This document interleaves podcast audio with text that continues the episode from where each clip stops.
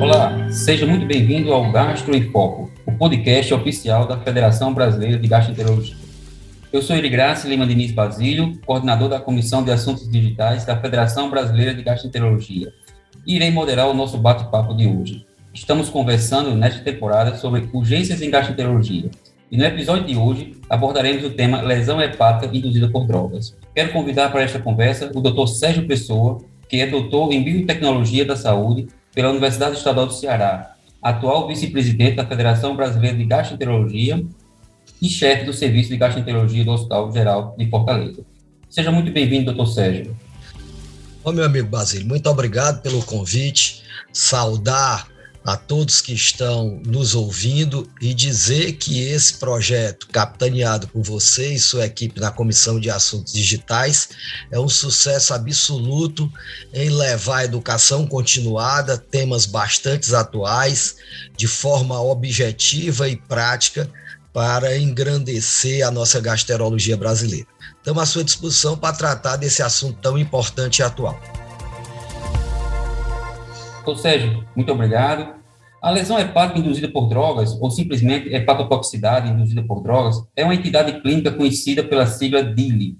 Seu diagnóstico muitas vezes é complexo pela ausência de critério unificado, mas também pela coexistência com outras patologias hepáticas. Qual sua experiência com esta patologia? Quais seriam os fatores de risco envolvidos nesta patologia? Nós precisamos citar que essa patologia hoje torna-se extremamente comum pelo contexto farmacológico que nós vivemos.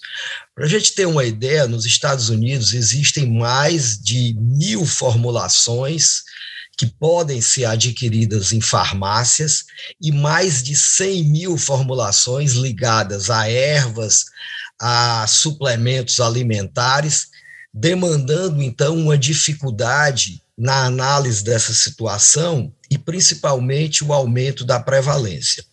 Nós temos uma experiência interessante nas várias formas dessa doença, desde as formas com alterações de transaminases absolutamente assintomáticas após uso de medicamentos, de ervas ou suplementos, até formas extremamente graves. Nós trabalhamos agregados ao serviço de transplante no Hospital Geral de Fortaleza, indivíduos que desenvolvem realmente insuficiência hepática aguda após uso dessas formulações.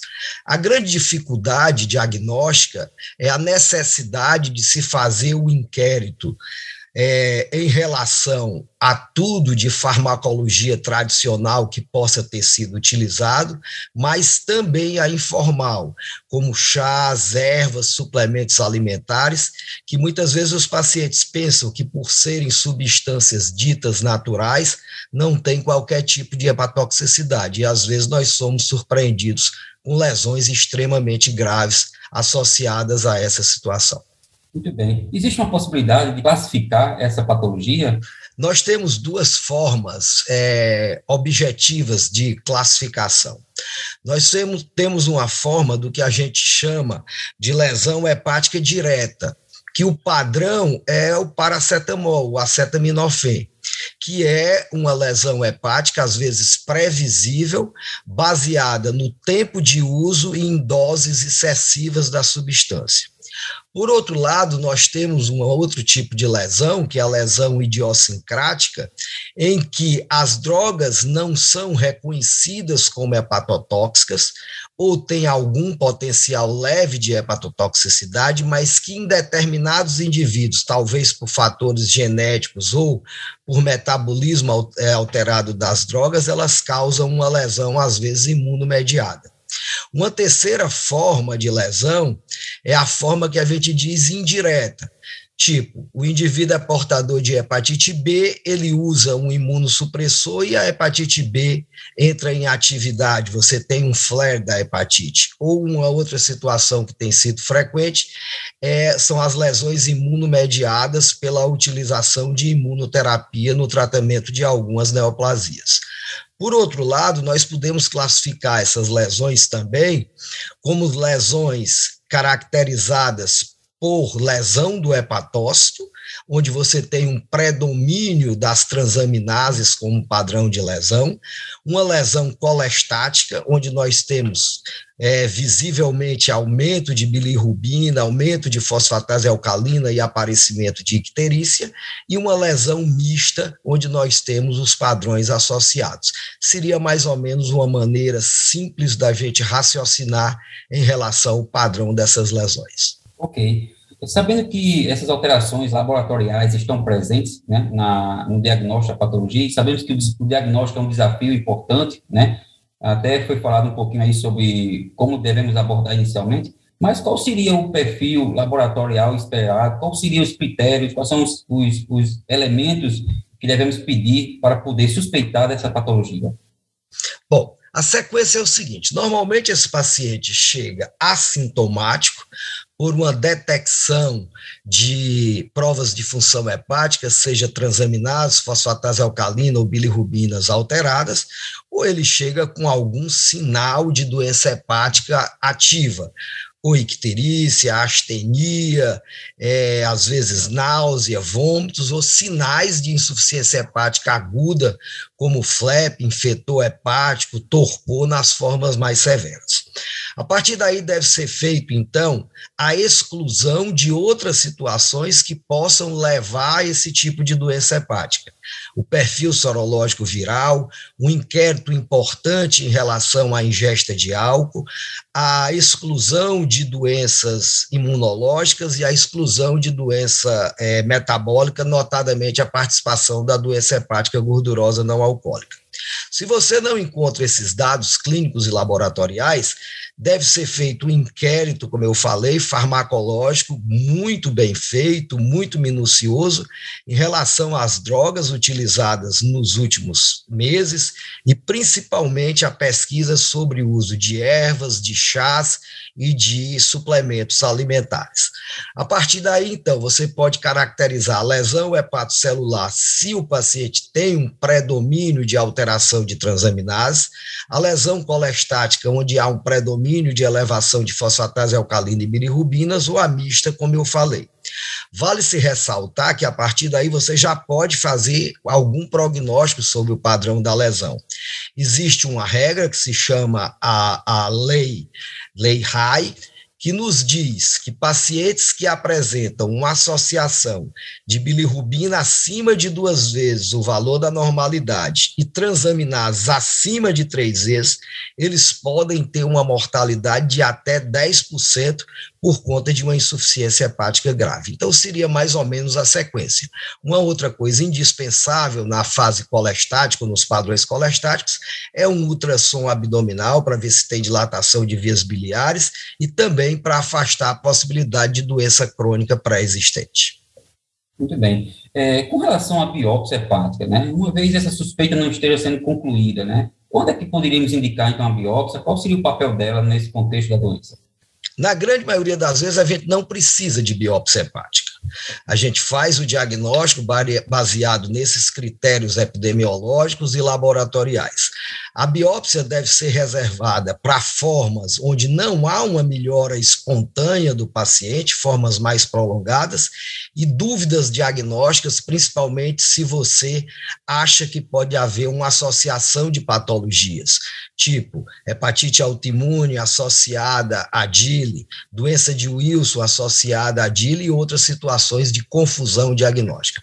Mas eu diria que na imensa maioria das vezes não há nenhuma necessidade de biópsia hepática.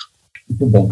Com relação, então, ao tratamento, uma vez diagnosticada a doença, né, é, na sua plenitude, quais seriam os princípios, né, que nós devemos seguir para iniciar o tratamento dessa patologia? Nós já abordamos uma terapêutica é, exclusiva ou temos que ter alguns cuidados antes do tratamento medicamentoso? Bom, é, o fundamental é a suspensão imediata da substância. E isso aí, quanto mais grave o padrão de lesão, evidentemente que mais necessária é essa suspensão imediata. Nós temos situações em que nós temos alterações banais de transaminases com drogas extremamente necessárias, às vezes durante quimioterapias, que a gente não tem é, outras opções, que a gente pode até ser parcimonioso em situações em que você tem elevação de transaminases, mas com bilirrubina normal. Eu chamo a atenção que a elevação da bilirrubina na situação da DILE sempre é um critério de alarme para você pensar em forma mais grave de evolução. Então, é, a rigor, suspensão imediata da droga. A literatura cita três substâncias ou três drogas que poderiam ser utilizadas no tratamento da DILE. Os corticoides, quando a DILE se prolonga e às vezes assume um padrão de doença autoimune, caracterizado principalmente com a hipergamaglobulinemia e por algumas formas de manifestações extrahepáticas, o aço-urso deoxicólico, apesar de há relatos, é, dos relatos serem anedóticos na, no tratamento da forma colestática, mas ele pode ser utilizado, já que é uma droga com baixíssima incidência de efeitos colaterais e que parece ter um efeito imunomodulador, e mais recentemente surge na literatura é, a utilização da N-acetilcisteína no tratamento das formas graves, a gente faz um curso de três dias, inclusive em situações não relacionadas ao uso do paracetamol.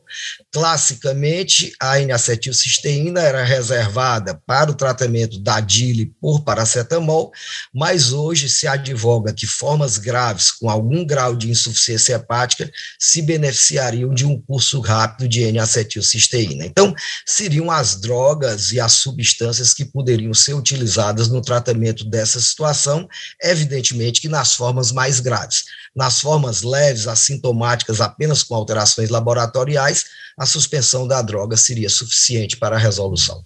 Ok, muito bem. Uma última pergunta para a gente concluir nosso bate-papo de hoje. Quando o senhor indicaria, então, o transplante hepático? Transplante hepático deve ser indicado nos critérios de insuficiência hepática aguda grave. Caracteristicamente, aqueles doentes que apresentam aumento da bilirrubina significativa, alargamento do tempo de protrombina com caracterização de coagulopatia e sinais de encefalopatia hepática. Esse paciente já deve ser indicado de imediato para um centro de transplante e ser listado para um possível transplante em fase precoce. E gostaria de agradecer muito a presença do Dr. Sérgio Pessoa na gravação deste episódio e lembrar a todos que, se quiserem se aprofundar neste assunto, a FPG disponibiliza no seu site, dentro da Universidade FPG, vários conteúdos referentes a este e outros temas de interesse dos gastroenterologistas, além do e-book com o tema deste podcast. Doutor Sérgio Pessoa, fique à vontade para as suas considerações. Obrigado, eu acho que foi um papo excelente. Nós pudemos abordar uma doença que cada vez é mais comum e que precisa ser conhecida por todos os gastroenterologistas e hepatologistas. Um grande abraço a todos. Basílio, muito obrigado pela oportunidade. Obrigado e até a próxima, então.